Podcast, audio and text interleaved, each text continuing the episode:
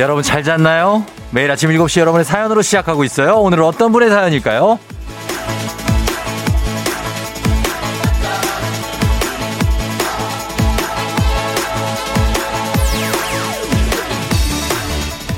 인별그램 마리 쥔장의 일상님. 조우종의 FM댕진에 빠져있는 나. 아침 일찍 옷 픽업 가는 날. 하늘이 정말 너무 예뻐서 찰칵.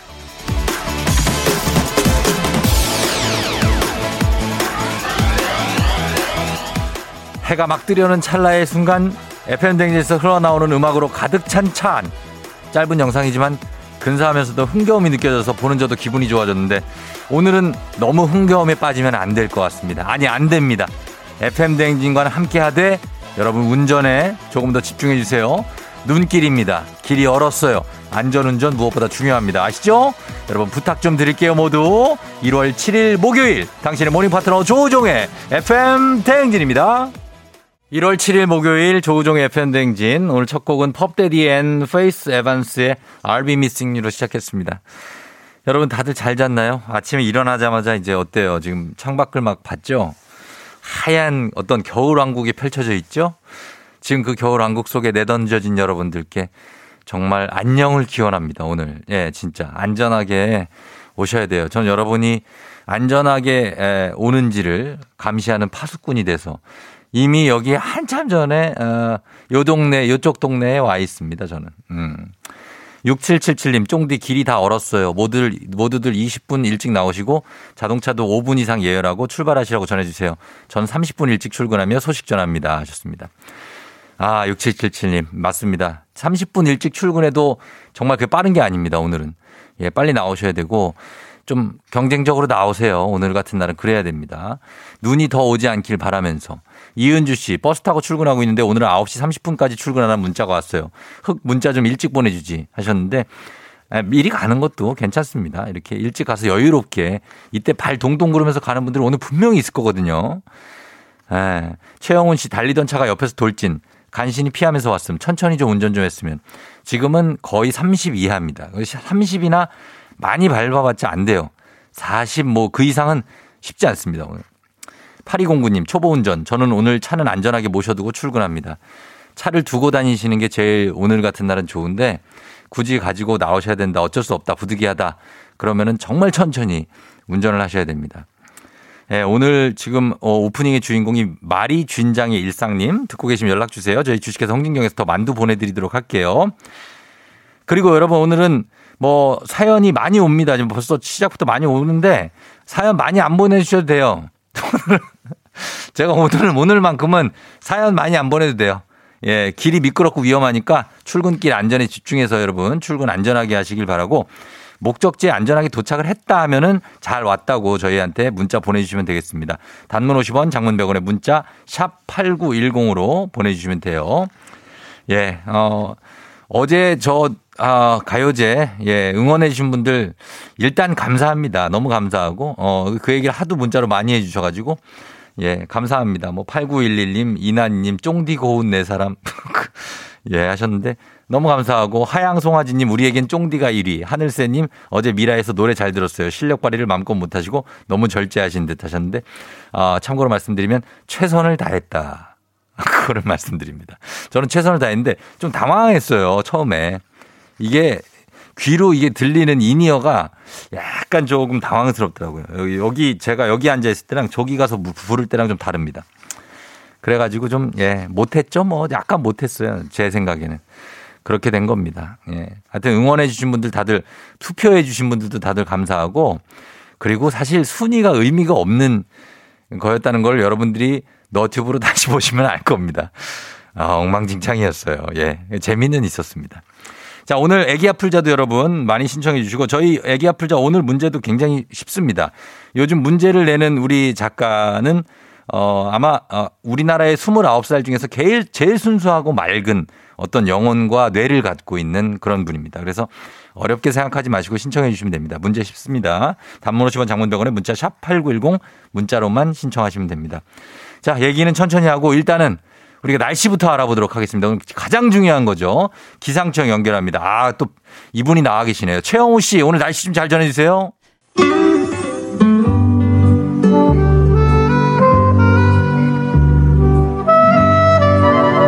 따뜻한 라떼를 걸고 하는 우리 라떼님들을 위한 라떼 퀴즈.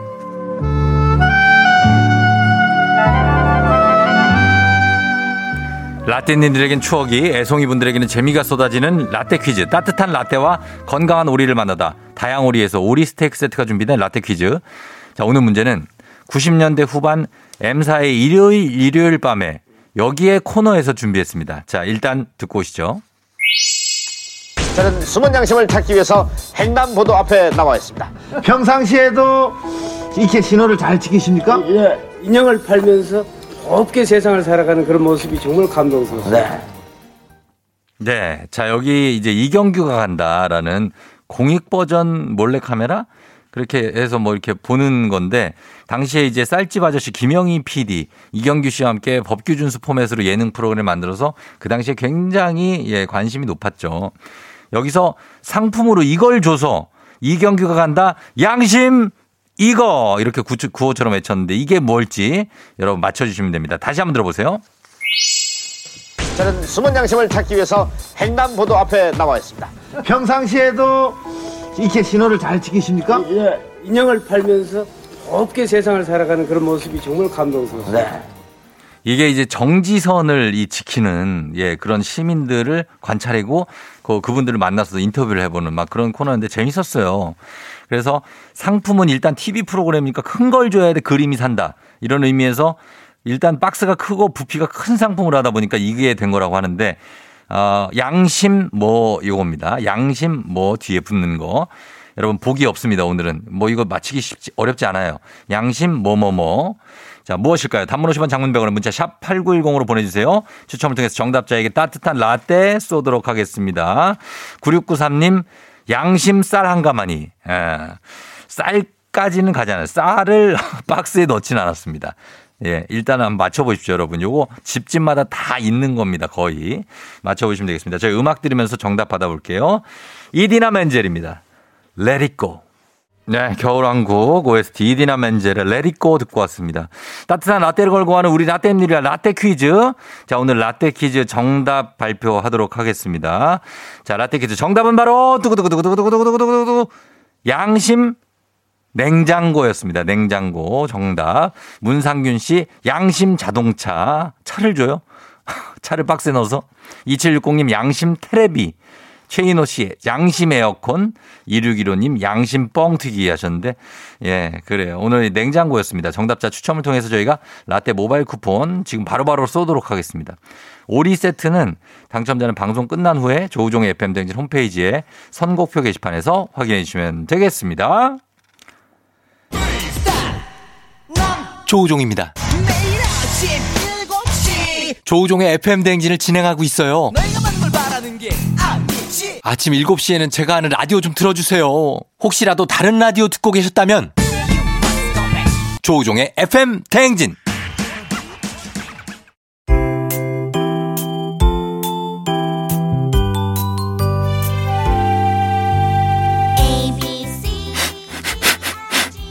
코끝에서 느껴지는 English의 smell. 코로나가 끝나는 날 모두 써주리라. 앤더슨 쌤과 함께하는 코끝 영어 써먹지도 않을 식상한 영어는 이제 그만. 오로지 실용성 그거 하나만 강조합니다. 코끝 영어 오늘의 표현 만나볼까요? 앤더슨 쌤.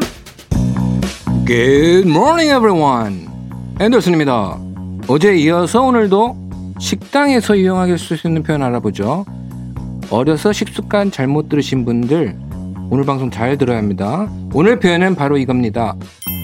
양파는 빼주세요. 무엇 무엇을 빼달라는 표현을 몰라 나온 대로 먹다가 싫어하는 재료가 들어있는데 꾸역꾸역 먹은 적 있으실 텐데요. 특히 몸에 안 맞는 재료가 들어간 음식을 먹고 배탈이 나서 여행을 망치는 경우도 있으니까 이 표현은 꼭 배워두셨다가 잘 사용하면 좋을 것 같아요. 무엇 무엇을 넣지 마세요 또는 빼주세요라는 표현은 out을 사용해서 양파를 빼주세요. take out the onions 또는 take the onions out 이 되겠죠? 마늘이 싫으면 take out the garlics 돼지고기가 싫으면 take out the pork 라고 하시면 돼요. Can you take the onions out? 그럼 실제 상황에서 표현 만나보시죠. 연연삭 Ready? Action!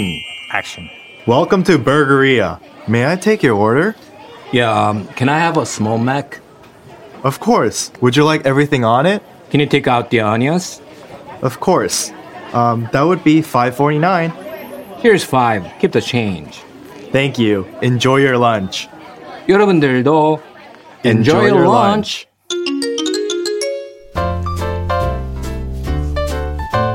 Can you take the onions out? Can you take the onions out? 다 같이 Can you take the onions out? Onion의 Love of 애송이 듣고 왔습니다. 예, 양파 노래 오랜만에 들었네요. 애송이의 사랑, 예, 앤더슨 선생님과 함께하는 코로나가 끝나면 모두 써주리라 코끝 영어. 양파가 많이 들어가는 음식들이 많은데 양파를 못 드시는 분들도 의외로 또 많이 계시고요. 그럴 때 유용하게 쓰는 표현 양파 빼주세요. Can you take the onions out? 요거 배워봤습니다. 자, 오늘도 7시 30분에 FM대행진 공식 인스타그램 그리고 유튜브에 올려놓을게요. 복습하실 분들 들어오셔서 다시 들어주세요. FM 대행진에서 드리는 선물입니다. 겨울이 더 즐거운 알펜시아 리조트에서 숙박권과 리프트 이용권. 프리미엄 스킨케어 바이리뮤에서 부활초 앰플. 일동 코스메틱 브랜드 퍼스트랩에서 미백 기능성 프로바이오틱 마스크팩. 행복한 간식 마술 떡볶이에서 온라인 상품권. 항바이러스 마스크 이온 플러스에서 어린이 마스크 세트. IT 기기 전문 기업 알리오 코리아에서 알리오 무선 가습기. 문서 서식 사이트 예스폼에서 문서 서식 이용권. 헤어기기 전문 브랜드 JMW에서 전문가용 헤어 드라이어. 대한민국 면도기 도르코에서 면도기 세트. 메디컬 스킨케어 브랜드 DMS에서 코르테 화장품 세트. 갈베 사이다로 속 시원하게 음료. 온 가족이 즐거운 웅진 플레이 도시에서 워터파크 and 온천 스파 이용권. 첼로 사진 예술원에서 가족 사진 촬영권. 천연 화장품 봉프레에서 모바일 상품 교환권. 판촉물 전문 그룹 기프코, 기프코에서 텀블러 세트. 하루 72초 투자 헤어맥스에서 탈모 치료기기. 아름다운 비주얼 아비주에서 뷰티 상품권. 지그넉 순간 지근억 비피더스에서 식후 유산균. 의사가 만든 베개 시가드 닥터필로에서 3중 구조 베개. 브랜드 컨텐츠 기업 유닉스 글로벌에서 아놀드 파마 우산. 한식의 새로운 품격 사홍원에서 제품 교환권. 내 몸에 맞춤 영양 마이니에서 숙취 해소용 굿모닝 구미. 자연과 과학의 만남 뷰인스에서 all-in-one facial cleanser. 당신의 일상을 새롭게 신일전자에서 간편세척 가습기. 건강한 기업 오트리푸드 빌리지에서 재미랩 젤리스틱. 향기로 전하는 마음 코코도리에서 디퓨저. 쫀득하게 씹고 풀자. 박카스맛 젤리 10만 핫팩 전문 기업 TPG에서 온종일 화롯불 세트. 유기농 생리대의 기준 오드리선에서 유기농 생리대. 파워풀엑스에서 박찬호 크림과 메디핑 세트를 드립니다.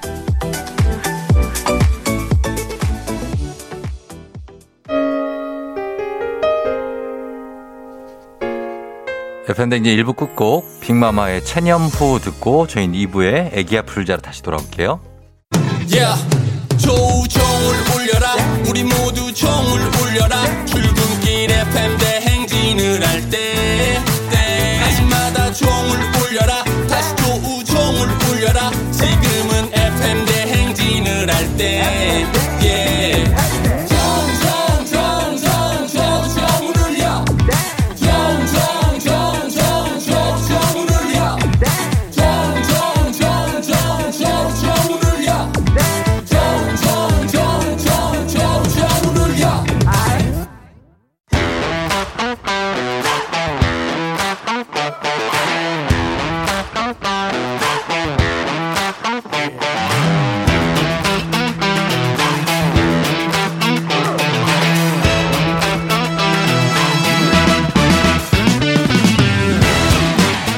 지연만큼 사회를 줘먹는 것이 없죠. 하지만 바로 지금 여기 FM 대행진에서만큼 예외입니다. 학연 혹은 지연 여기에 몸과 마음을 기대어가는 코너 애기야 풀자 퀴즈 풀자 애기야.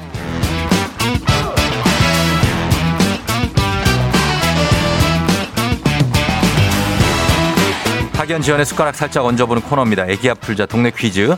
올해도 정관장 화해락이 여성들에게 면역력을 선물합니다. 학교의 명예를 걸고 도전하는 참가자, 이 참가자와 같은 학교 혹은 같은 동네에서 학교를 나왔다면 바로 응원의 문자 보내주시면 됩니다. 자, 문자 보내주신 분들도 응원해주신 분들도 추첨을 통해서 선물 드립니다.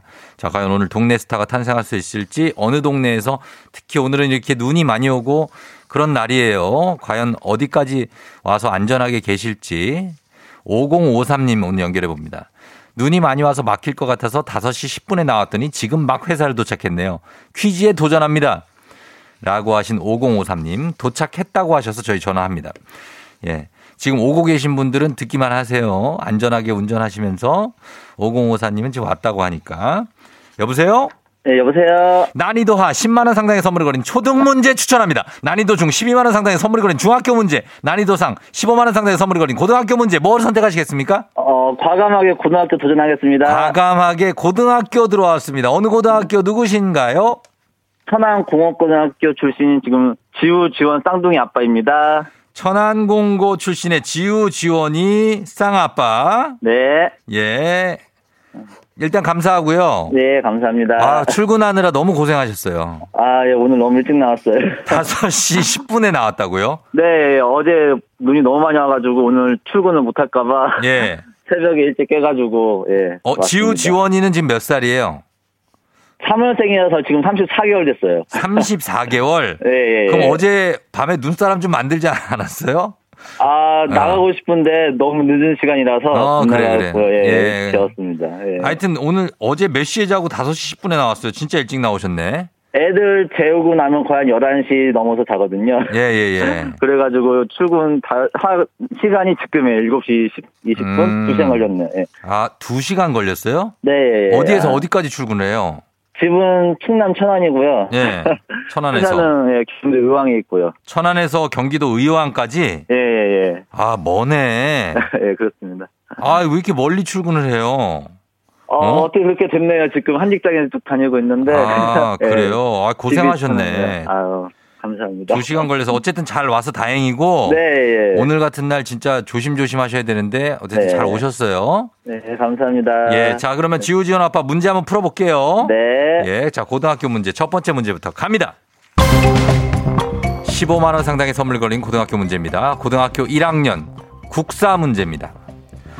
조선 전기에는 주로 쌀이나 배를 화폐처럼 이용하였으나 조선 후기에는 상공업의 발달로 화폐 사용이 활발해졌는데요. 여기서 문제. 이것은 1678년부터 조선시대의 유일한 법화로서 조선 말기까지 사용된 전근대적 화폐, 조선 왕조실록을 비롯한 각종 관찬 기록에서는 엽전으로 속칭하여지기도 했습니다. 이것은 무엇일까요? 보기 있습니다. 1번 상평통보, 2번 십전통보, 3번 인과응, 3번 인과응보. 어, 1번 상평 통보하겠습니다. 1번이요? 네, 확실합니까? 네, 확실합니다. 1번 상평 통보.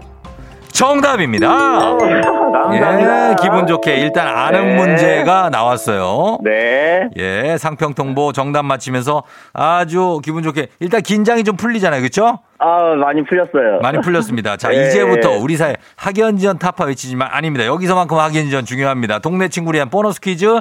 자, 지금 지우 지원 아빠와 같은 동네 학교 출신들 응원 문자 보내주시면 됩니다. 천안 공고 출신이시죠? 네, 네, 맞습니다. 몇 회인지 기억납니까? 어, 제가 과별로 틀려가지고 예. 연도로만 따지면은 음, 몇- 51회 될 겁니다. 2000년 졸업생이요. 51회 정도. 네, 네 2000년 졸업했습니다. 2000년 졸업. 네. 아, 2000년 졸업이시고. 자, 네. 여러분 천안 공고 출신들 그리고 천안 쪽은 다 보내면 되잖아요. 그죠? 네, 예, 예. 어, 그래요. 천안하고 천안 세종까지 다 돼요? 아, 가면 충남까지 가나요? 충남 가요. 충- 충남은 너무 많고. 네. 청, 천안, 세종, 아산. 네, 네, 온양. 천안, 네. 아산, 온양 거기까지 네, 가요. 네. 자, 단문 50원 장문병원의 정보 이용료가 드는 샵8910 여러분의 응원의 힘입어 퀴즈에 성공하면 참여자에게는 획득한 기본 선물과 함께 15만 원 상당의 가족 사진 촬영권도 얹어 드립니다. 그리고 네. 문자 응원 보내 주신 같은 동네 출신 청취자분들께는 모바일 커피 쿠폰 쫙 쏠 수 있습니다. 그러나 실패하면 지우 전 아빠 이거 실패하면 안 됩니다. 네. 예, 맞춰서 커피 싸야죠. 그죠? 네. 자, 가보도록 하겠습니다. 준비되셨습니까? 네. 자, 문제 드립니다. 고등학교, 고등학교 2학년 지구과학 문제입니다. 태양이 달에 의해 완전히 가려지는 현상, 바로 개기일식인데요. 그렇다면 여기서 문제. 이것은 태양 대기의 가장 바깥층에 있는 엷은 가스층으로 개기 일식 때 태양의 광구가 달에 가려지면서 그 둘레에 백색으로 빛나는 부분을 말합니다. 이것은 무엇일까요? 15만 원 상당의 가족 사진 촬영권, 동네 친구 30명의 선물이 걸려 있는 이 문제. 태양 대기의 가장 바깥층에 있는 엷은 가스층입니다. 어, 흑점이요. 예? 흑점. 흑점. 예. 자, 태양의 흑점이라고 말씀하셨습니다. 흑점 맞죠? 흑점. 예. 네. 힌트가 흑점. 없을까요? 흑점. 아닙니다. 아, 틀렸구나. 정답은 코로나입니다. 코로나. 아, 예, 코로나. 태양의 그 개기일식 때 아, 그렇구나. 네, 아, 이거- 아, 그렇구나. 아쉬우시겠다. 예, 원래 네. 알고 알고 계셨는데 예, 알고 있어. 너무 성급하게 얘기했어요, 지금. 왜냐면 흑점을 알고 있으면 예, 코로나도 코로나. 알고 뭐다 예. 아시는데 아, 아깝습니다만 예, 요 예, 문제 100만 분의 1 정도. 아, 맞아요. 코로나 예. 그래프. 아, 그러니까 예, 아. 조금 아, 아쉽습니다만 괜찮습니다. 예, 괜찮습니다. 아, 괜찮아요. 예, 괜찮아요. 예, 자 천안 공고 쪽에서 응원 많이 보내줬으니까 아, 예, 감사합니다. 예, 아, 그것도 나중에 보시면 되고 우리 지원 네. 지우 지원이 아빠 우리 뭐 하실 말씀 혹시 있으십니까? 끊기 전에? 아, 예, 제 맨날 출근할 때는 조우정님 라디오 듣고 퇴근할 때는 이금희님 라디오 듣거든요. 네, 시간이 네. 딱두 시간 지연돼가지고. 예, 예, 예. 아, 항상 재밌게 잘 듣고 있고요. 출근길 기분 좋게 출발하게 해주셔서 감사합니다. 네, 감사합니다. 저희도 감사하고 네. 우리 지우 지원 아빠도 건강하시고 지우 지원이도 건강하게 잘 크시길 바랄게요. 네, 감사합니다. 그래요. 출근했으니까 네. 이일 열심히 안녕. 네, 감사합니다. 예. 네. 쌍둥이 아빠, 지우 지원이 아빠, 천안공고입니다. 7021님이 파이팅! 94년도에 건축과 졸업했어요 하셨고, 1026님, 천안공고 후배님 너무 반가워요. 나는 82년 졸업, 기계 조립과 후배 화이팅! 구리에서 이남희 씨, 8711님, 전 천안공고 2004년 졸업생, 선배시네요 화이팅 하셨고요. 9970님, 잘해라 후배님, 저는 기계 31회. 대선배님들이 많네. 예, 그렇게 보내주셨습니다. 아, 응원 감사하고, 자, 여기 잘 풀고 가셨습니다. 이제 다음 문제로 넘어가 보도록 하겠습니다. 카레와 향신료의 명가 한국 SB식품에서 쇼핑몰 상품권과 함께하는 청취자 여러분들 위한 보너스 퀴즈 파랑의 노래 임소영 님이 파랑 파랑 파랑아 요즘 너무 춥다 감기 조심해 하시는 안부 문자까지 보내주셨습니다. 고맙고 파랑이 오늘 열심히 좀 불러야 되겠습니다. 여러분 파랑의 노래를 듣고 노래 제목을 보내주시면 됩니다. 정답자 10분 추첨해서 쇼핑몰 상품권 드리도록 하겠습니다. 짧은 걸 오시면 긴 건 100원이 드는 문자 샵 8910 무료인 콩으로 보내주세요. 파랑이 나와라.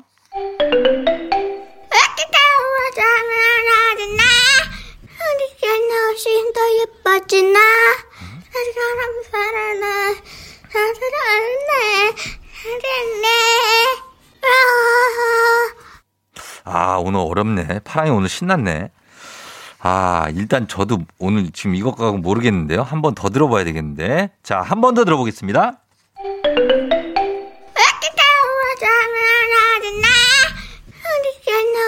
더 예뻐지나 사람 살아나 사랑네 사랑네 어, 난 모르겠는데. 이거 여러분 알겠어요? 자, 아시면 요거 노래 제목을 보내주시면 됩니다. 이 노래 제목. 짧은 건 50원, 긴 건 100원에 문자 샵 8910, 콩은 무료입니다. 자, 요거 오늘 좀 수준이 있네. 예, 요거 보내주시면서 저희가 힌트곡 하나 띄워드리도록 하겠습니다. 정답 보내주세요. 에일리, 첫눈처럼 너에게 가겠다. 아, 애절하다. 에일리의 첫눈처럼 너에게 가겠다. 듣고 왔습니다. 자, 오늘 파랑의 노래, 오늘 수준이 좀 조금 어려운데, 오늘 정답 보여드리겠습니다. 정답 뭐죠?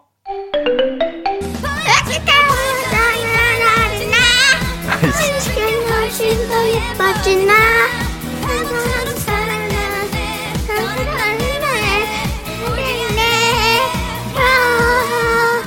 어, 뒤에 부분은 약간 저기 안 불렀구나, 파랑이. 아, 그렇습니다. 에일리의 보여줄게였습니다. 3187님, 오늘 파랑이 동생 초록이가 왔는가 좀 어렵네요. 크크크. 에일리 보여줄게. 근데 맞췄어요. 1761님, 파랑아, 너 염소인 줄 알았어. 보여줄게. 하트. 예, 파랑에 대한 사랑이 또 가득합니다. 정답 보여줄게 보내주신 분들 저희가 선물 받으실 분들 명단 홈페이지 선곡표 게시판에 올려놓도록 할게요. 감사합니다. 파랑아, 안녕. 안녕 너가 아침에 나올 때 다시 나를 봐주지 않을까 생각해 다시 또 play 혹시 내가 힘겨울 때 나에게로 걸어와 버튼을 눌러줄 수 있니 please play play radio and play play on it play play 조종의 FM 댕진 play play radio and play play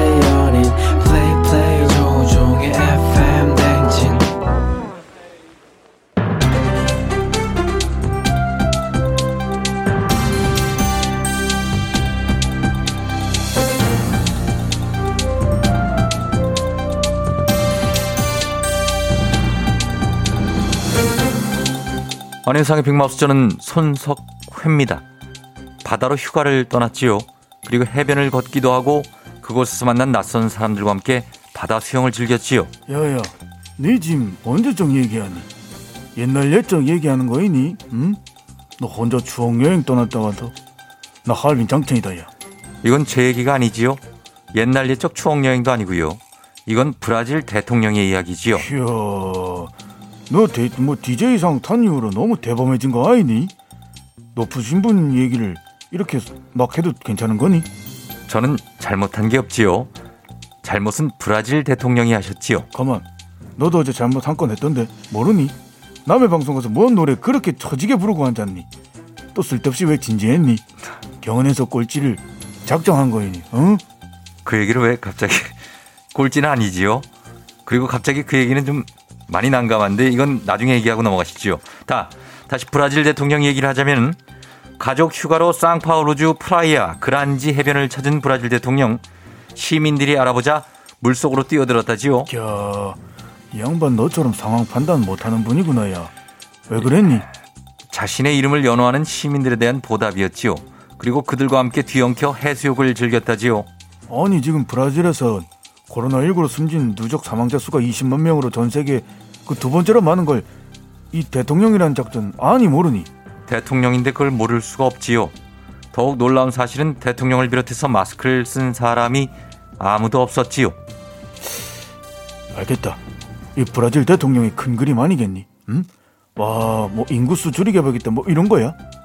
이런 말도 안 되는 상황을 누가 이해하겠니? 심지어 지난 7월에는 그가 코로나19 확진을 받았고요.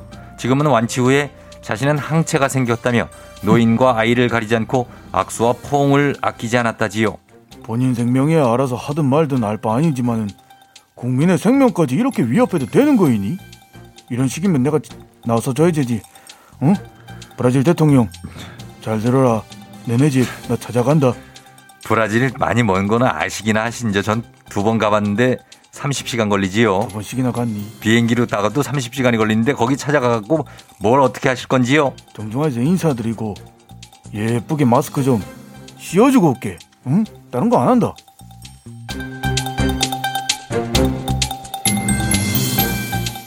다음 소식입니다.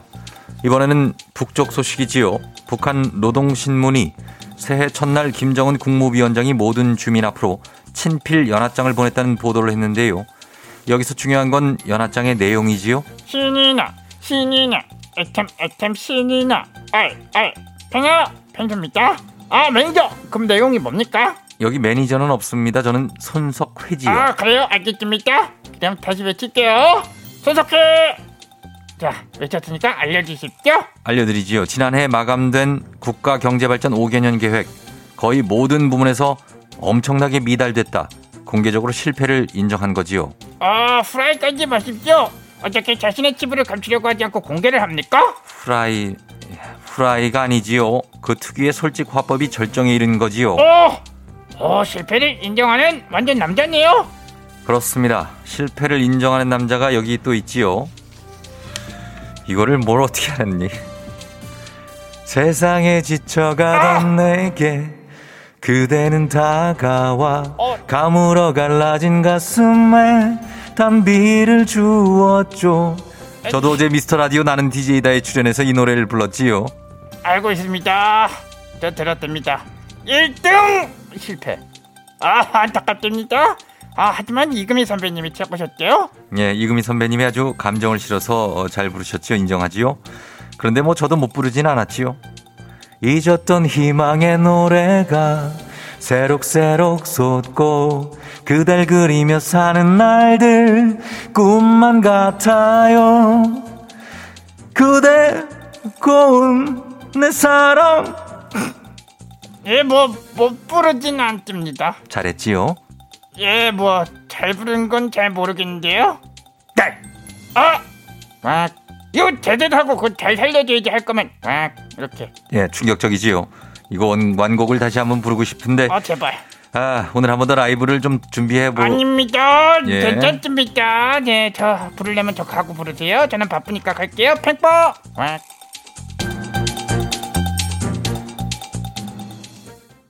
조우종 FM 등진 여러분 함께하고 있습니다. 예. 4930님이 저 지금 도착했는데 6시 40분에 출발했는데 50분 걸리네요 하셨습니다. 4시, 6시 40분에 출발했는데 50분 걸려요? 아, 어디서 어디까지예요? 일단은 오늘은 30분이 아니라 뭐 1시간 일찍 출발해도 그냥 눈 뜨면 출발이에요, 여러분. 오늘. 그죠? 지금 그리고 그 핸들 잡고 있는 손도 놓지 마시고 어, 아주 딱 긴장해서 운전하세요. 어쩔 수 없습니다. 예. 5572 님도 어제 눈 오는 거 보고 오늘 30분 일찍 출근길에 올라요. 덕분에 오늘은 30분 일찍 FM댕진 만나네요. 제 시간에 출근 가능하겠죠? 어, 부지런하게 가시면 가능할 겁니다. 예. 길 미끄러우니까 여러분 저속 운전하셔야 돼요. 그죠? 어, 저속 운전. 이성훈 씨, 쫑디 어깨 힘 빼시고 공기 반 소리 반 파이팅입니다. 어, 노래 강사신가? 음. 공기 반 소리 반으로 했다가 어제 그렇게 망한 거예요. 어제 내가 너무 이렇게 막 감미롭게 부르려고 그러다가 소리가 너무 작아졌어요. 음.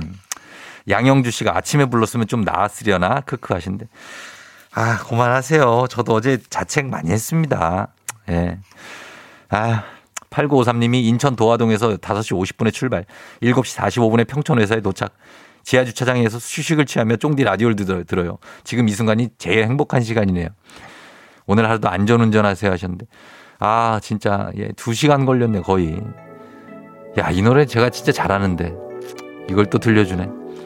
유재하의 내 마음에 비친 내 모습 들으면서 여러분 2부 끝곡으로 보내고 저 3부에 다시 올게요. You're rocking with the DJ. DJ 조종의.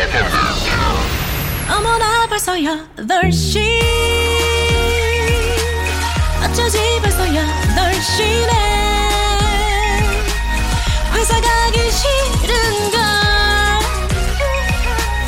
알고 있어 getting feeling 어쩌지 벌써 8시 승객 여러분의 팬데믹 기장 조우종입니다. 안전에 완전을 더하다 TA 항공과 함께하는 벌써 8시 호. 오늘은 어제 내린 폭설로 어디든 하얗습니다. 겨울왕국이에요. 그 중에서도 아직 아무도 눈을 밟지 않은 산깃을 그로 떠납니다. 지금 목요일 아침 상황 기장에게 바로바로바로바로 바로바로 알려주시기 바랍니다. 단문 50원 장문 100원의 정보 이용료가 드는 문자 샵 8910 콩은 무료입니다. 자 비행기 이륙합니다. Let's get it!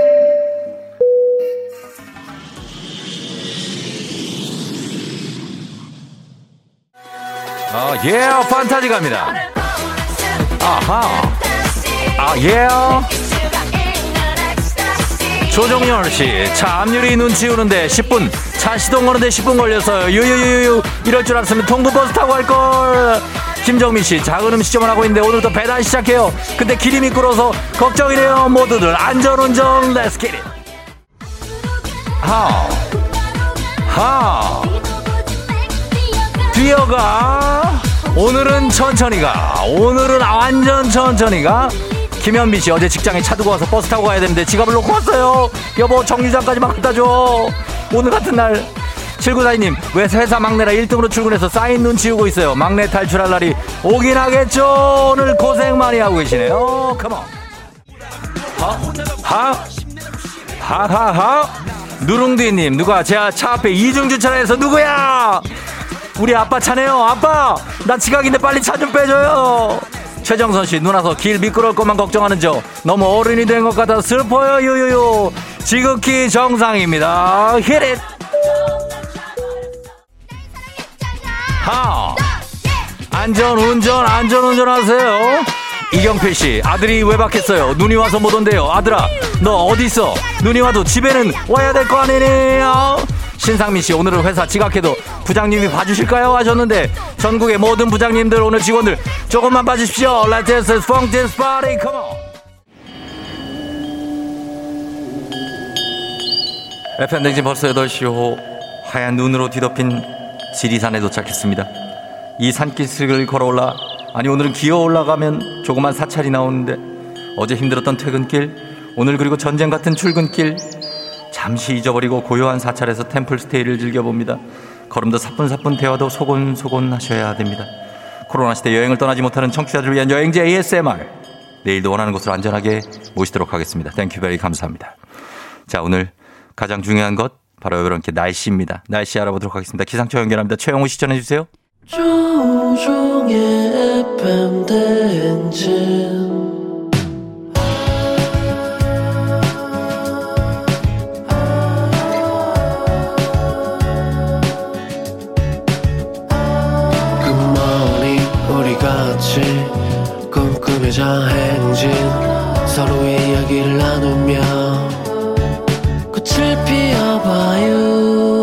조종의 FM 대행진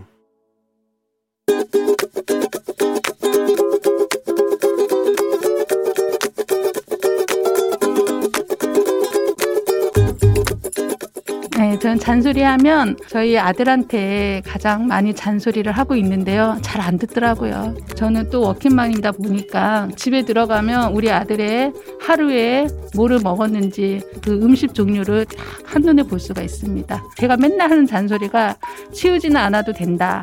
하지만 싱크대에만은 좀 갖다 놔라. 그렇게 해도 말을 듣지 않네요. 아들아, 설거지까지는 바라지 않는다. 제발 갖다 놓기만이라도 해라. 라면을 먹고 나면 통이나 국물이나 그런 게 다 흘려져 있고 이런 거를 걸레로 물티슈로 좀 닦아주면 엄마가 치우는데 조금이나마 좀 도움이 될 것 같다. 그래, 우리 아들이 다른 아들처럼 무뚝뚝하지 않고 엄마한테 살갑게 대하고 애교가 많은 건 너무너무 좋아. 그런데 앞으로는 책상 위에 음식 같은 거 다 싱크대에다 갖다 놓고 또 설거지까지 깨끗이 하는 모습 봤으면 엄마가 너무너무 좋을 것 같다. 엄마 기대할게.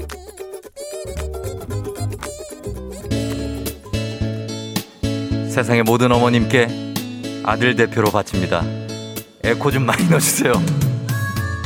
그대 고운 내 사랑.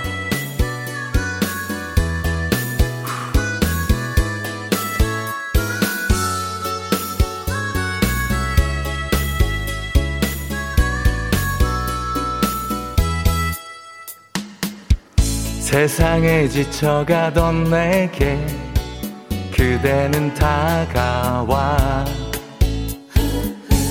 가물어 갈라진 가슴에 단비를 주었죠. 잊었던 희망의 노래가 새록새록 솟고 그댈 그리며 사는 날들 꿈만 같아요. 그대 고운 내 사랑. 5월의 햇살 같은 꿈이여. 그대 기다리며 보내는 밤은 왜 이리 더딘지. 그대 짊어진 삶의 무게 가늠하지 못해. 오늘도 나는 이렇게 외로워하지만 가시나무 숲속 어기던 내 가슴 치우고 그대를 쉬게 하고 싶어 내 귀한 사람아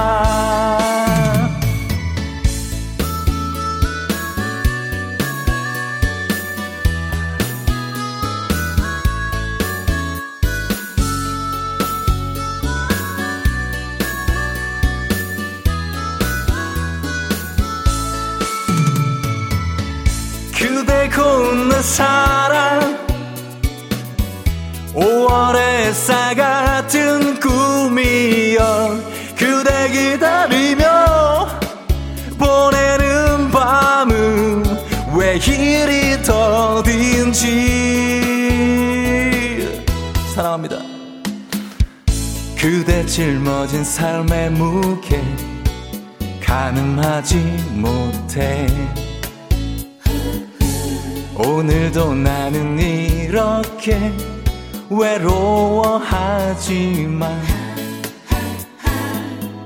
가시나무 숲 서거기던 내 가슴 치우고 그대를 쉬게 하고 싶어 내 귀한 청취자. 그대를 쉬게 하고 싶어 내 귀한 청취자 여러분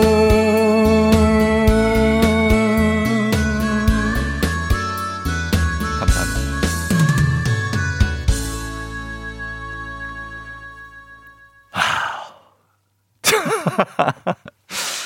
아 결국 이걸 또 했네 여러분, 아, 예. 오늘 또 했습니다. 예. 아니, 어제 제가 한 거, 오늘 우리 이충원 PD가 한번 더 해보라고. 그래, 좀 아시, 안타까웠나 봐요. 그래서 했는데 여러분 어떻게 들으셨는지 모르겠습니다. 예, 김우경 씨가 노래에 미련이 많이 남는 쫑디, 크크크. 김은지 씨, 와, 어제보다 훨씬 잘하시는데요. 1038님, 왜 이래? 크크크. 김보람 씨, 어제 이렇게 하셨으면 1등 하셨었죠. 되게 아쉬워요. 예, 씬 VIP님, 와, 이걸 여기서 또 제 점수는 35점. 이효신 씨, 오늘이 더 잘하네요. 오늘처럼 불렀어야죠. 1등감이네. 오늘이 훨씬 잘해요. 하셨습니다. 예, 예, 편하게 불렀습니다. 어, 이게 확실히 4시, 오후 4시에 부르는 것보다 저는 제 시간대라서 그런지 몰라도 지금 아침 8시인데도 지금이 훨씬 낫네. 난 여러분이 듣고 있어서 마음이 편한가 봐요. 그렇습니다. 예, 하여튼 예, 어, 쫑디 원 풀었습니다. 아, 이 노래하고. 자, 오늘 감사드립니다. 조윤자님께서 아드님한테 좀 잔소리 해주셨는데 설거지는 바라지 않아도 싱크대까지만 갖다 놓기만 해달라고 많은 어머님들이 이런 잔소리 하시죠. 그래서 모든 어머니께 제가 아들 대표로 노래를 바쳤습니다. 여러분 들어주셔서 감사하고 저희는 범블리 모닝 뉴스로 다시 돌아옵니다.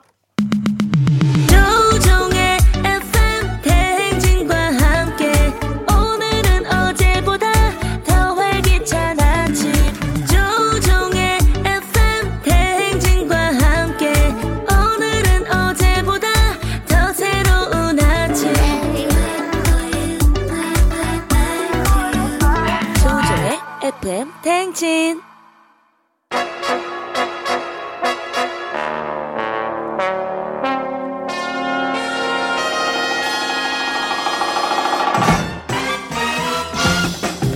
자, 오늘은 수식어가 없이 담백하게 합니다. 오늘은 범블리 모닝 뉴스 KBS 김준 범블리 기자와 함께 합니다. 노래 잘 들었습니다. 아, 쫑디의 프로 정신 제가 항상 배웁니다. 아예 프로라뇨. 나도 열심히 살아야겠다. 저 좋자고 한 거예요. 예, 그냥 한번 네. 해보, 더 해보라 그래서. 아니, 뭐 잘하시던데요, 뭐. 아, 감사합니다. 그쪽으로 한번 쭉. 예, 아유, 그건 절대 아니고. 네. 예, 저희가 뭐 이렇게 수식어, 굉장한 수식어들이 부담감을 좀 느낍니까? 김준문 기자. 아, 느끼죠. 저는 그냥 음. 보통 그냥 예. 사람, 보통 기자인데 너무 예. 띄워주시니까. 음. 예. 아니, 저희 그리고 FM 예. 대행진 연말 대상 대상인데. 예, 그 정도는 가야죠. 아, 그런가요? 예, 그럼요. 뉴스도 그리고. 네. 왜 다른 기자분들하고 좀 달라요. 좀 약간 네. 차별화가 돼 있어요. 아, 그래요? 예, 명료해. 아우, 감사합니다. 극찬이네. 어, 그래서 잘 네. 들린다는 분들이 많아서. 아, 감사합니다. 그래서 더 말씀드린 노력하겠습니다. 겁니다. 예. 일단 급하게 밤사이 뉴스 좀 보겠습니다. 예. 갑작스럽게 눈이 내려가지고 예. 좀 어젯밤 출근도 대란이었고 어젯밤 퇴근이죠. 어젯밤 퇴근 그리고 오늘 아침 출근도 정말 혼잡이 계속되고 있는 상황이에요. 뭐 사실 눈이 오면은 교통이 막힐 걸 알기 때문에 예. 저는 아침에 새벽에 지하철 타고 나왔는데 지하철을 타고 나오셨다고요? 예, 늦을 뻔했어요. 지하철들이 아. 계속 지연되더라고요. 그래요? 선로가 얼고 출입문이 안 닫히고 해가지고 음, 그 정도여서 다행이네요, 그래도. 근데 어제는 정말 저는 약과고 예. 뭐 대혼잡이었고 여러 가지 제보가 들어왔는데 밤 사이에 예. 가장 심한 케이스 골라 보니까 예. 성남에서 시흥으로 퇴근하던 시민인데 네. 저녁 8시에 퇴근했는데 새벽 4시까지 도로 위에 있었다. 예. 그리고 올림픽 대로에 예. 차를 그냥 두고 가신 분도 계셨다고 아, 하고요. 그런 분 봤어요, 제가 화면을. 그러니까 지금도 상황이 비슷합니다. 도로 완전히 얼어 있기 때문에 예. 아예 차 갖고 나올 생각하지 마시고 음. 아까도 말씀드렸지만 지하철도 지연됩니다. 네. 지하철도 막히는 날이기 때문에 네. 감안하고 시간 감안하고 움직이셔야 될 것 같습니다. 그래야 되고 그리고 부득이하게 차를 가지고 나오신 분들은 저속 운전하셔야 되겠죠. 네. 맞습니다. 예, 안전하게 여러분 가셔야 됩니다. 자, 그리고 지금 미국에서 굉장히 황당한 뉴스가 나왔는데 바이든의 대통령 당선을 확정하는 절차가 시위대가 난입하면서 중단이 됐다는 얘기예요. 참 작년부터 미국은 보면 코로나도 그렇고 네. 이게 우리가 알던 미국 맞나 하는 일들이 정말 많이 일어나는데. 미국은 대통령 그 선거가 약간 특이해서 네. 물론 국민들이 투표는 하지만 최종적인 확정은 이제 국회에서 되는데 그렇죠. 그걸 확정하는 회의가 오늘 새벽에 우리 시간으로 열렸는데 네. 트럼프 지지자들이 미 국회 의회 의사당에 난입을 했어요. 그 우리로 치면 여의도에 있는 국회의사당에 시위대가 들어와 버린 음. 건데? 예. 그러니까 회의가 진행이 안 되겠죠. 예. 그래서 회의를 확, 그 당선자를 확정하는 절차가 계속 미뤄지고 있고 예. 사실 미 의회 그러면 세계 민주주의의 상징과 같은 곳인데 그럼요. 폭력에 무너진 거고 예. 발포까지 있었다고 합니다. 아, 그? 막는 경찰이, 경찰이? 발포까지 있었다고 하고 예. 사실 이런 난동의 배경에는 트럼프 대통령이 있어요. 사실 이 시위대가 의사당으로 가기 전에 트럼프 대통령이 네. 시위대 앞에서 연설을 하면서 예. 대선에 불복하겠다 이런 아. 의사를 계속 밝혀서 이 일이 상당히 오래 갈 것 같아요. 정말 음. 창피한 일이고. 그러네요. 네. 예, 선거에 뭐 하여튼 불복하는 거예요, 지금. 예, 맞습니다. 트럼프 대통령 입장에서는. 자, 그리고 지금 이번 주에 사실 코로나 소식 제외하고 오늘 아침에 이제 폭설 대란 제외하면 가장 뜨겁고 참혹했던 뉴스가 이 정인이 사건. 네, 맞습니다. 후폭풍이 지금 다방면으로 계속되고 있죠. 그러니까 이게 좀 내용을 쫓아가다 보면 정말 마음이 힘들어지는 뉴스가 있는데 저는 이거 보고 약간 눈물이 많이 났어요. 저는 개인적으로 이 아이가 저희 제가 그 집에 있는 아들들하고 거의 같은 개월수여서 그쵸. 감정이입이 많이 되더라고요. 그러니까 정말 네. 힘든 보도인데 어쨌든 많이들 아실 것 같고 근데 간단히 좀 사건 정리해 보면 예. 2019년 재작년 6월 10일에 이제 태어난 아이고요. 예. 입양을 기다리고 있다가 작년 1월에 네. 이제 양부모에게 입양이 됐는데 예. 뭐 참혹할 정도로 뭐 학대를 당하다가 예. 작년 10월에 이제 사망을 했고 입양 9개월만 그리고 출생한 지 16개월 만에 이제 네. 사망을 한 사건이고 올해 들어서 지금 불이 붙고 있습니다. 예. 그러니까 2019년 6월에 태어난 아이가 2010년 10월에 사망했으니까 1년하고 조금 넘게 1년 살고 3개월 살았습니다. 그리고 세상을 떠나는 거예요. 예, 예. 이게 너무나 참혹한 학대에서 많은 논란이 되는데 그 중에서도 이제 세 차례나 신고를 했는데 조치가 없었다는 점이 가장 큰 문제 아닌가요? 그러니까 사실 뭐 가장 문제는 학대죠. 그러니까 학대를 한 사람들이 정말 나쁜 사람들인 음. 게 가장 큰 문제긴 하지만 네. 근데 학대를 막을 기회가 최소한 세 번은 있었다. 그렇죠. 그러니까 경찰에 세 번 신고가 들어갔어요. 아까 이제 작년 1월에 입양이 돼서 작년 10월에 사망을 했다고 말씀드렸는데 네. 5월에 의사가 처음 신고를 했습니다. 네. 아이가 맞는 것 같다. 병원에 왔는데 예. 근데 경찰이 그냥 수- 뭐 문제 없다라고 종결을 했고요. 예. 6월에 또 신고가 있었습니다. 이때는 양부모의 지인이 신고했어요. 지인이 보기에도 이상했던 거죠. 그렇죠. 그때도 경찰이 혐의 없음 무혐의 처리했고요. 마지막으로 죽기 한 달 전에 9월에 의사가 또 신고했습니다. 정말 음. 학대다. 네. 근데 병, 병- 경찰이 병원에 가보지도 않고 역시 또 내사 단계에서 종결을 했고 이러다 보니까 도대체 경찰이 어른들이 뭐 하는 거냐 이런 네. 분노가 엄청나게 일고 있는 거죠. 김주범 기자도 알겠지만 이 나이 때 애들은 계속 끊임없이 움직이고 네. 장난치고 놀고 하는데 네. 애가 어린이집에서 가만히 앉아 있잖아요. 예. 그럼 문제가 있는 거죠. 그러니까 뭐 반응도 없고 밥도 잘 안 먹고 웃지도 않고 이러면 문제가 분명히 있는 건데 그럼요. 사실 어린이집 선생님들도 신고를 못 했다고 해- 아, 하고 못했고 예. 예, 어머니가 부담돼 가지고 아. 어머니가 막 자꾸 신경질 내고 해서 그런 아, 점들이 있었다고 합니다. 음, 네. 답답한 사건인데 이러다 보니까 지금 경찰에 대해서 비난이 쇄도하면서 결국 경찰청장이 일단은 사과는 했, 죠 어제 뭐 사과를 안 할 수가 없는 국면으로 흘려 들어가고 있고요. 네. 제가 이제 기자 생활하면서 한 6년 정도 경찰 담당, 경찰 아, 출입을 예. 했는데 네네. 사실 경찰도 약간은 좀 억울한 답답한 측면이 있을 수는 있어요. 어떤 음. 측면이냐면 네.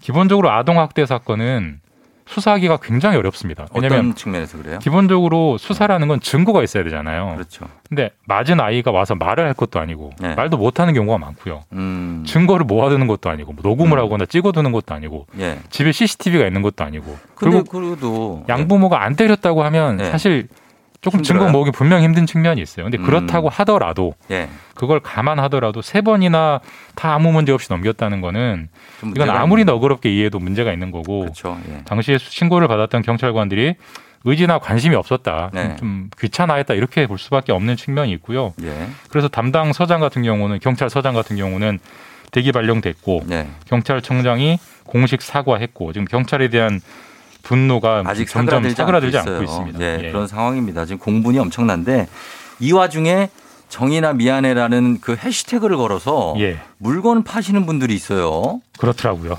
이런 분들은 정말 어떻게 뭐 어떻게? 이럴 수가 있는지 잘 모르겠는데 이게 그제 온라인 쇼핑몰에 예. 그 정의나 미안해 요즘 그런 운동들이 있잖아요. 있죠. 그 예. 글자를 달아서 담요, 쿠션, 예. 휴대전화 케이스를 만들어서 팔겠다 이런 이제 글이 아, 이건 올라왔고 아니죠. 이건 아니죠. 엄청난 비난을 받고 내려갔습니다만 네. 또 이런 꼭 상품을 팔지는 않더라도 SNS에 아무 상관없는 글인데 뭐 중국집 글, 뭐, 뭐, 뭐 마사지 샵 광고 이런데 그냥 시- 해시태그 네. 그냥 습관적으로 다 한다고요. 샵 정의나 미안해를 단단 말이에요. 그러니까요. 예. 이거 결국 조회수 올리겠다는 건데 이게 이 아이의 죽음에 어른들이 이러는 건 이건 진짜 아닌 것 같아요. 그런 거 네. 차라리 올리지 마십시오. 그렇게 예. 하실 거면은. 맞습니다. 예. 네. 자, 그리고 하나만 더 보겠습니다. 어제 전해주셨던 그, 그 코로나 관련해서 영업 금지 그리고 제한 조치 형평성 문제를 우리가 예. 얘기를 했는데 정부가 지금 방역 지침을 재검토해 보겠다라면서 약간은 물러서는 모양새예요. 네, 뭐 형평성이 상당히 일리가 있는 지적이고 네. 뭐 네네. 태권도장은 되는데 줄넘기하고 나누다 이게 말이 안 되잖아요. 그렇죠. 그래서 어제 총리가 문제가 있는 것 같다. 음. 그래서 지금 현장에서 받아들여지지 못하기 때문에 네. 보완하겠다라고 했고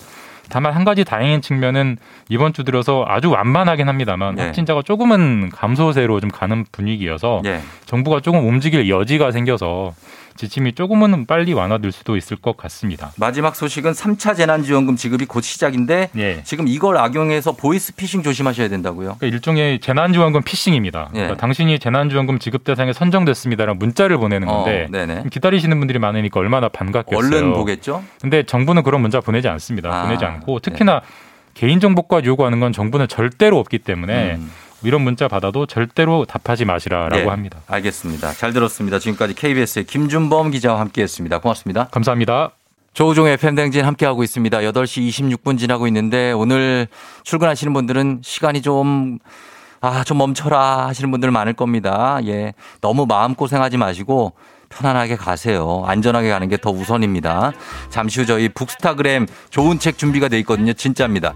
예, 여러분 기다려주시면 박태근 팀장과 함께 북스타그램으로 잠시 후에 다시 돌아올게요.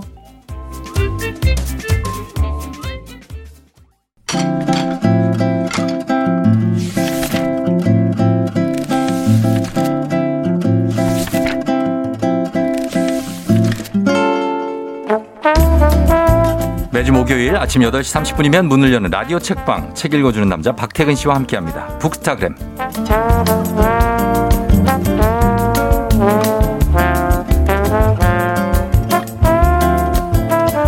올해도 책에 한 걸음 더 가까이 가봅니다. 박태근 팀장님 어서 오세요. 네, 안녕하세요. 반갑습니다. 새해 복 많이 받으세요. 복 많이 받으시고 예 올해는 이제 부장 되시는 거예요? 되고 싶지 않네요. 아 왜요? 아니, 자유로운 영혼. 너무 네. 어른 같아서 아 아직은 좀 소년 같이 지내고 싶은 마음이 외모는 있어요. 소년 같아요. 외모는. 에이 설마요. 목소리와 외모는 소년이에요. 아, 고맙습니다. 예. 하남 소년. 하남 소년으로 앨범 하나 내요. 아, 좋을 것 같은데. 우리 박태근 팀장님하고도 여러분 인사 좀 부탁드립니다. 어, 오랜만에 보시는데 서유경 씨가 오랜만이에요 팀장님 하셨고 김성식 씨, 또리또리 행님 오시느라 고생하셨다고 하는데 잘 오셨어요? 오늘 아침에? 어 걱정했던 것보다는 네. 뭐큰 길이라 그런지 음. 무리가 없이 와서 예. 뭐 문제 없었습니다. 다행입니다. 다행히 오셨고, 어, 그리고 반갑기도 하고, 어, 머리랑 옷이 예쁘다고 합니다. 박태근 팀장. 왜 가만히 있어요? 예쁘다고 하면 또 답례를 해줘야죠. 아, 네, 고맙습니다. 아, 이런 칭찬이 늘 익숙치 않다 보니까 아, 어, 제가 일하는 곳이 굉장히 건조해요. 예. 저희 회사는 아. 출근할 때 퇴근할 때 인사조차 하지 않기 아니, 때문에 근데 출판업계가 건조하다고요? 어, 그래요? 아무래도 이제 다 IT로 일을 하다 보니까 아. 전자상거래 업체다 보니까 아, 약간 좀 조용하구나. 그래서 뭐 옷에 대해서까지 서로 얘기하고 음. 같은 팀이라고 해도 네. 그날 얼굴 한번 못 보고 퇴근하는 날도 많거든요. 아, 그렇구나. 이런 이제 반가운 인사나 이런 것들이 예. 굉장히 아직은 어색합니다. 음, 원래 다른 회사들은 이런 거 막 덕담으로 많이 해요. 음. 진짜 이쁘지 않아도 해요. 하긴 직장인들이 제일 많이 하는 거짓말이 좋은 아침이라고. 그렇죠. 뭐가 좋아.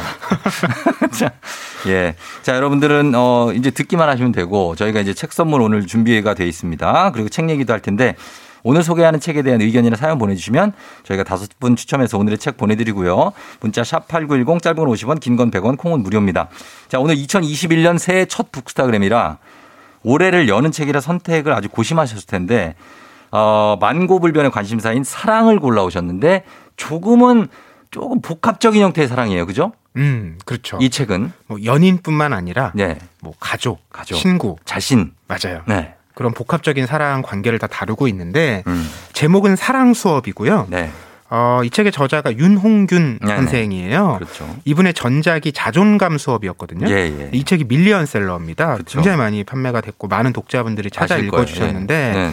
이 자존감이라는 게 주로 나를 향하는 사랑이잖아요. 그렇죠. 근데 이제 사랑이라는 것은 나 포함해서 상대까지 음. 또그 사이의 관계까지 포함하는 거잖아요. 예. 그래서 이제 자존감에 이어서 두 번째 주제로 음. 사랑을 택하셨다고 하더라고요. 아, 그래요. 아, 그래서 이제 보면은 사랑을 수업까지 하면서 배워야 되나 하는 생각이 들기도 하는데 그래도 사랑이라는 게 배우지 않고 그냥 내가 감정대로 행동하는 게 사랑이 전부는 아닌 것 같아요. 음. 그렇죠? 우리가 이미 경험적으로 알고 있죠. 네. 이게 자연스러워서 될 것 같으면 네. 우리가 그렇게 사랑에 아파하고 어. 상처받고 시행착오, 때로는 화도 내고 울고. 예, 이럴 일 없을 거예요. 예. 근데 이게 감정은 자연스럽지만 음. 이게 나만의 감정이 아니라 상대가 있잖아요. 그렇죠. 그러니까 상대랑 같이 해나가는 과정이기 때문에 음. 그리고 내가 그 감정을 사실 잘 모를 때도 많아요. 예. 그러니까 뭐 이렇게 물어보잖아요. 아, 그 사람 왜 좋아해? 음. 그럼 막상 대답하기가 어려울 때가 많아요. 그냥 좋아서. 그렇죠. 음. 그러니까 그걸 분석해 본 적이 없는 근데 거예요. 사실 그냥 좋지는 않을 거예요. 그렇죠. 뭔가 좋아하는 부분이 있어. 포인트가 있죠. 그쵸. 이게 내 삶하고도 연관이 돼 있고 예, 예. 그런 걸 하나씩 알아가면 음. 지금 내가 막 마음이 부풀어 오른 그 사랑을 예. 좀더 잘 유지하고 음. 좀더 길고 또 풍성하게 예. 만들어갈 수 있는 방법을 찾을 수 있다라는 거죠. 어, 그렇다. 그래서 지금 이제 말씀하신 대로 사랑 또 이별하고 또 사랑하고 이별하고 이게 어쨌든 간에 반복되는 음. 거잖아요. 근데 이게 피할 수 없는 일이기도 하고 그래서 어, 지난번 사랑보다 나아지는 것. 이건 뭐 그게 최선일 텐데 어떻습니까? 그 일단 앞부분에 사랑 사랑이 어려운 이유에 대해서 좀 이, 언급이 돼 있어요. 네, 작가가 이 사랑이 어려운 이유를 세 가지 속성으로 설명하거든요. 네. 첫째가 양가 감정이에요. 음. 무슨 얘기냐면 네. 우리가 왜 그 좋아할수록 음. 내가 그만큼 에너지를 많이 쏟기 때문에 네. 사- 더 상처받고 어, 더 속상하고 네. 더 미워지고 좋아할수록 집착하게 되죠. 애증이라는 말을 예, 하잖아요. 예, 예, 예. 바로 사랑이 그렇다라는 거예요. 속성이에요. 네. 네. 그리고 두 번째는 음. 이중성이에요. 이중성? 그러니까 어, 겉과 속을 다르게 말하게 된다는 거예요. 네. 대표적인 게 이제 막 연애가 너무 힘들어서 음. 아나 너무 힘들어 이제 그만하고 싶어. 음. 근데 이게 정말 그런 말일 수도 있는데. 한편으로는 예. 야나 지금 이렇게 힘드니까 네가 좀 내 마음을 알아줘라. 음. 이제 이런 속마음이 있는 경우도 있거든요. 그렇죠. 이걸 잘 간파해야 되는데 음. 이걸 알아차리기가 사실 어려운 거예요. 음. 그리고 세 번째는 양방향성이에요. 예. 그러니까 내가 주기만 해서 끝나는 게 아니라 음. 상대도 그거에 합당한 네. 또는 상대의 마음이 나에게 잘 전달되도록 음. 나에게 줘야 되는데 그렇죠. 이게 서로 주파수가 맞는 일이 예. 사실 쉽지가 않죠. 음. 대부분은 한쪽의 마음이 강했을 때 네. 그게 전달이 되고 네. 상대도 이런저런 고민을 하다가 음. 결정해서 만나게 되잖아요. 그렇게 되는 게 대부분이죠. 그렇죠. 처음부터 막 둘이 딱 보자마자 어, 이 사람이야 하고 막 가서 포옹하고 그러지 않잖아요. 백 백이 만나긴 쉽지가 않은 거잖아요. 쉽지 않죠. 그러니까 요 양방향성의 주파수를 맞춰가는 과정이 음. 사실은 굉장히 많은 노력이 필요하다는 거죠. 처음에 시작할 때 예를 들어 100대 0으로 시작해도 그게 이제 그래서 그 사람이 그 마음을 받아주잖아요. 그럼 나중에 그게 상황이 역전이 돼요 또. 음. 나중에는 이 사람이 더 좋아하게 돼. 어, 고백 받은 사람이. 그렇게 되는 게 사랑의 속성인데 이 세 가지 속성, 양가 감정, 이중성, 양방향성 중에 어, 이중성을 잘 알아차리면 많은 오해가 해결되지 않을까 하는 생각이 듭니다. 그렇죠. 그게 마음에도 없는 소리 하는 거. 진심인지 네. 아니면 이면에 다른 기대가 있는 건지 어. 이걸 잘 파악해야 되는데 그렇죠. 이렇게 이제 어려운 사랑이기 때문에 우리가 사랑을 하게 됐을 때 네. 그 사랑에 기대하는 게 엄청 커집니다. 기대치가 커지죠. 그래서 네. 어떤 사랑에 대한 신화를 자꾸 만들어요. 어. 뭐 사랑은 완전히 아름다운 거 이런 거 있잖아요. 사랑은 이 정도는 해야 사랑 아니야? 막 그쵸. 이런 거. 그런 게 몇 개 있는데 날 위해서 회사까지 회사 앞에 달려와 줘야 되는 게 사랑 아니야? 나 그 날 위해 그것도 못 해? 뭐 이런 것들 얘기하고. 맞아요. 그 중에 우리가 제일 자주 하는 어, 실수나 네. 크게 만드는 신화가 사랑하면 무조건 믿어줘야 된다. 그쵸. 아, 그게 제일 많아. 그 이게 원래 안 되는 거라는 거예요. 안, 불가능해요? 네. 음. 왜냐하면 그렇게 무조건 믿어야 한다는 강박이 생기면 네. 내 마음에 조금만 상처가 나서 의심이 시작돼도 네. 이게 금방 깨지는 거예요. 그쵸. 그러니까 애초에 적당한 의심이라는 게 사실 관심이라고 생각을 해야 된다는 거죠. 음. 그리고 두 번째가 네.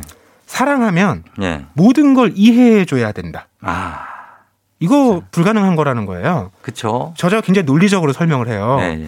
자, 어, 사랑이라는 게 정말 내 모든 걸 서로 이해해 주는 거다. 음. 그러면 상대가 이해하지 못하는 것도 내가 이해해 줘야 되잖아요. 그렇죠. 그게 논리적으로 모순 상황이 말이 안 생기는 거예요. 상황이구나. 예. 예. 그러니까 애초에 이거는 불가능하다는 거예요. 음. 그리고 우리가 흔히 그런 얘기 하잖아요. 예. 야, 말 안 해도 아, 알지 않냐. 좀 알아줘야지 그 정도는. 말하지 않아도 알아. 이거 아닙니까? 그런 건 언간 생심이라는 거예요. 음. 저자가 정말 명문장 하나를 남기는데 예. 표현하지 않는 사랑은 음. 안전하지 않다. 아, 표현해야 돼요. 안 그러면 사람 그 못 알아듣고 알아채지 못합니다. 사람. 말을 해도 못 알아듣는데. 어, 난 어, 사랑 감정을 얼마든지 막 풍부하게 표현해도 느껴지지 않고 에이 설마 저렇게 싸는데 아, 말안 하면 진짜 모르죠. 음. 어. 이제 이렇게 사랑의 속성들을 우리가 공부를 해봤잖아요. 예. 그러고 나서 중요한 건 먼저 나를 파악하는 거예요. 음. 이 사랑을 하는 사람들의 유형을 또 분류를 해보는데 여기 보면 이분이 굉장히 심리학적, 정신 분석학 쪽으로 접근을 많이 했어요. 음. 그렇죠? 이거 들으시면서 예. 내가 어떤 유형인지 한번 생각해 보시면 좋을 것 같아요. 여기서부터 한번 볼게요. 사랑의 유형. 음. 예. 첫 번째 음. 이공계형 타입이 있습니다. 아, 이공계형. 아, 이공계형. 이 사람들은 네. 감성보다는 네네. 자기 이성에만 관심이 많아요. 그건 뭐예요? 그래서 네. 내가 이 사랑을 하는 이유, 음. 그 다음에 내 어떤 행동의 패턴 네. 이런 게 다 논리 정연해요. 다 뭔가 법칙이 있고. 네. 어. 근데 중요한 건 그걸 상대에게 설명을 안 해요. 왜냐하면 자기한테는 너무 당연하니까. 저희 토요일 게스트 중에 그 과학 아, 커뮤니케이터 네네. 엑소가 얘기한 게 뭐냐면 그분이 완전 이공계거든요. 그렇죠, 그렇죠. 그분이 사랑에 대해서 어떻게 생각하냐 그랬더니 사람은 사랑한다는 말을 하든 무슨 행동을 하든 다 원래 그렇게 하게 돼 있대요. 원래 그렇게 정해져 있대. 그게 어, 그 뇌에서 저 명령 내리는 거래요. 그러니까 뭐 결론은 맞는데 그 예. 상대한테 전달할 때는 야 내 뇌가 지금 명령을 내려서 나 너에게 사랑한다고 고백하는 거야 이렇게 얘기하면 안 될 거잖아요. 그러니까. 이걸 융통성 있게 해야 된다는 거죠. 어, 어 그렇지. 맞아요. 네. 그리고 두 번째는, 두 번째는? 아 이거 스스로 지치는 형인데 네. 서비스업 형이에요. 서비스업 형은 뭐예요? 이게 뭐냐면 나보다 네. 상대를 너무 과하게 의식해서 어. 상대가 뭐 조금만 행동을 하면 어, 과도한 저 서비스? 어 맞아요. 아, 그리고 내가 그만큼 했으니까 반응이 와야 된다고 생각하는데 음. 또 반응이 없으면 예. 참고 있다가 한번 폭발하는 거예요. 어. 그 상대로서는 되게 당황스럽죠. 내가 해달라고 하지도 않았는데 네. 나 먼저 앞서서 해주고서는 자기 혼자 실망하니까 음, 나, 나는 그렇게 안 해도 내가 할 수 있는데. 어, 힘들어지는 거죠. 아. 그리고 세 번째가 예. 예술가형인데 서비스업형도 되게 많아요. 어. 그러니까 막 이것저것 퍼, 퍼주는 사람들. 이 서비스업형이에요. 그 다음에 3번. 이 예술가형은 네. 반대로 내 감정이 최우선인 거예요. 아, 있죠, 있죠. 예, 이런 분들이 있어요. 그러다 보니까 자기가 막 뜨거워질 때는 예. 엄청 막 맞아. 불타고 어, 막 난리나. 또 자기가 기분이 아닐 때는 네. 확 식어요. 확 식어서 화내. 그 상대가 맞출 수가 없어요. 환장한다니까요. 제일 힘든 타입일 것 같아요. 제일 힘든 타입이에요. 그리고 마지막이 예술가형. 마지막이 이거 문과형 인문학자 유형인데 이건 뭐예요? 이 사람은 나 이분이 제일 힘들 것 같은데? 뭔가 듣기만 해도 인문학자형? 자꾸 상대를 네. 분석하고 이해하려고 해요. 아, 이거 힘들다. 그러니까 분석이 안 되지. 예. 너 자꾸 왜 그래? 음. 이유를 말해봐. 이유를. 근데 사실 상대도 네. 이유를 모를 때가 있잖아요. 음. 근데 자꾸 설명해 보라고 하는 거예요. 그렇죠. 그리고 그렇게 묻다가 상대가 대답을 못하면 네. 자기가 지쳐서 나가 떨어집니다. 아. 그리고 설명을 해줘도 그러면 그렇게 설명하게 된 이유가 뭐야? 라고 그쵸? 물어본다? 왜를 계속 묻는 거죠. 자기가 어. 납득할 때까지. 그렇죠. 어, 그런 분들이 이제 인문학자 유형인데 이 네 유형이 어, 여러분은 어떤 유형에 그 해당되시는지 모르겠지만 사실 쉬운 유형은 하나도 없어요. 그렇죠. 쉬운 사람 없습니다. 이, 여기만 보면 차라리 이공계형이 나은데? 아, 그래요? 아, 그렇지 않아요? 막 어, 과학형 예술가형도 그렇고 자 청취자 여러분들도 각각 자신이 어느 유형의 사랑꾼인지 한번 이거 생각해 보시는 시간 한번 저희한테 문자로 보내주시면 좋을 것 같아요. 단문 50원 장문 100원에 샵 8910으로 보내주셔도 되고 콩으로 보내주셔도 됩니다. 무료입니다. 콩은. 자 저희가 노래 한 곡 들으면서 이 책이 저도 다 읽었지만 굉장히 재밌거든요. 예 한번 생각해 보시면서 다음 얘기 이어가도록 할게요. 음악은 김아름입니다. 하얀 기다림. 김아름 하얀 기다림 듣고 왔습니다. 자, 오늘 북스타그램은 사랑 수업이에요. 예, 책 이름은 한지혜 씨, 임고은 씨 아닌가? 어, 한지혜 씨가 그리고 장소영 씨도 물어보셔가지고 책 이름 사랑 수업 윤홍균 작가 맞죠? 맞습니다. 예. 자, 계속 얘기를 해보면 어때요? 어, 박태근 팀장은 무슨 유형이에요? 저는 생각해 보니까 예. 서비스업형에 가까운 것 같아요. 아, 남자분들은 서비스업형이 사실은 또 안성맞춤이에요. 근데 이게 서비스업형을 제가 생각해 보니까 네. 대부분 음. 초기에 서비스가 과해요. 과하고 그래서 기대치를 높여놓고 높여놓고 본인 스스로 지쳐서 음. 서비스의 질과 양이 떨어져요. 예. 그래서 다툼이 생깁니다. 많이 떨어져. 나중에 자기 왜 왜 왜 변했어?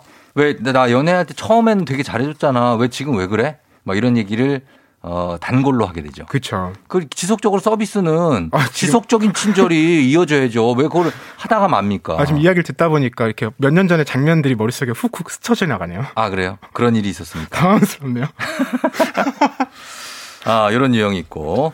저는 제일 안 맞는 유형이 예술가형인데 아. 너무 갑- 막 뜨거워지시는 분 있잖아요. 순식간에 난 이 여자한테 뭐 반했어. 이 남자한테 세- 세상을 다 바칠 수도 있어요. 이러다가 금방 식어가지고 또 나는 세상의 절망의 끝을 경험했어요. 막 이런 분들 있잖아요. 오르락 내리락 하시는 분들. 아, 근데 중요한 건 예. 그렇게 만나기 전에는 예. 이 유형이 제일 멋있어 보여요. 멋있지. 이 유형이 매력은 있어요. 맞아요. 예. 그래서 와, 저 사람 세상을 오늘만 살 것 같다. 그리고 시작했다가 나중에 감당이 안 되는 경우가 많죠. 어, 진짜 그날 그날 살아야 돼. 근데 이분하고 연애를 하면은 그날 오늘만. 하루를 넘기기가 쉽지가 않아. 인생을 매일 살아.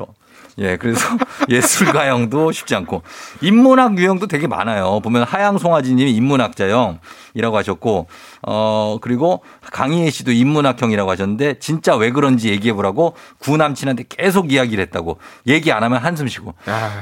아 진짜 왜왜 그런 건데 얘기해봐. 얘기 못하 남자분들 얘기 못하는 사람들이 더 많죠. 이거 전철역 플랫폼에서 종종 만날 수 있는 그런 장면이죠. 아니면은 이제 강남역 사거리에 거기서 이제 대놓고 길에서 싸우시는 분들이 있어요. 그런 분들이 이렇게 싸우고 아, 있고. 너무 안타까운 장면들이네요. 9981님 저 예술가 형이래요. 우리 남편 진짜 힘들겠다. 미안해 한준이 하셨습니다. 예술가 형분들이 매력은 있어요, 근데. 맞아요, 맞아요. 음, 진짜. 이향미 씨는 전 서비스형이야. 어느 순간 폭발하더라고요. 그래서 좀 고치려 했는데 잘 안 고쳐져요. 서비스형은 어느 순간 폭발합니까? 그렇죠. 반응이 없으면. 예, 내가 해준 만큼 상대가 반응이 없다라는 게 이제 네. 깨닫게 되면 어. 화가 날 수밖에 없죠. 나 사람이니까. 지금까지 내가 뭐 한 거지? 그렇죠. 어, 맞아요. 그렇게 됩니다. 어, 이공계형은 참 흔치 않아요. 이공계형, 엑소. 엑소 이공계형입니다. 예, 우리의 모든 사랑의 감정은 뇌에서 지령을 내리는 거기 때문에 우리가 하는 게 아니다. 이렇게 엑소가 얘기합니다. 자, 그래서 계속 이어가 볼까요? 오늘 이, 어, 사랑 수업 윤홍균 저자의 신작인데 이번에는 이별 얘기를 좀 해볼까요? 예, 사랑 다음엔 이별이 오잖아요. 네. 근데 이별에서 제일 우리가 경계해야 될 거는 예. 이번 사랑에 대한 이별이잖아요.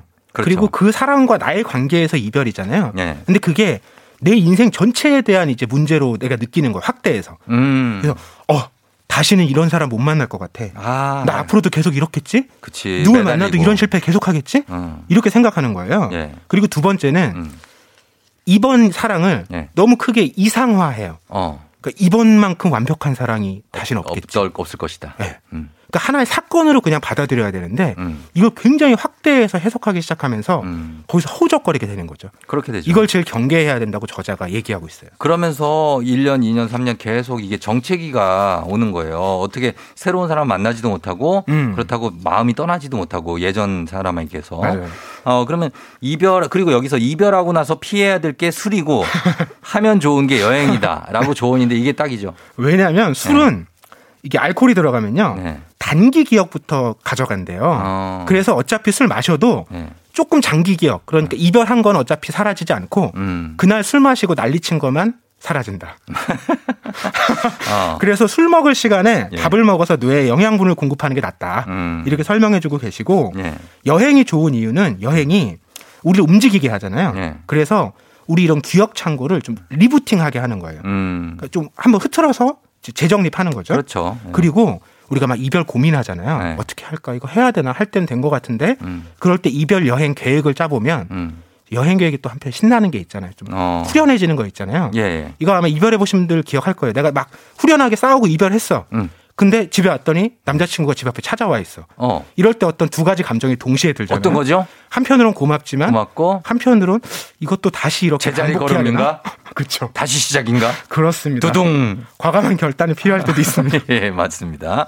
자, 그리고 어 이별 사랑하고 이별하고 그리고 다음 사랑을 준비하는 과정이 이어질 텐데 어떤 방법이 도움이 된다고 여기 써져 있죠? 역시 제일 중요한 거는 네.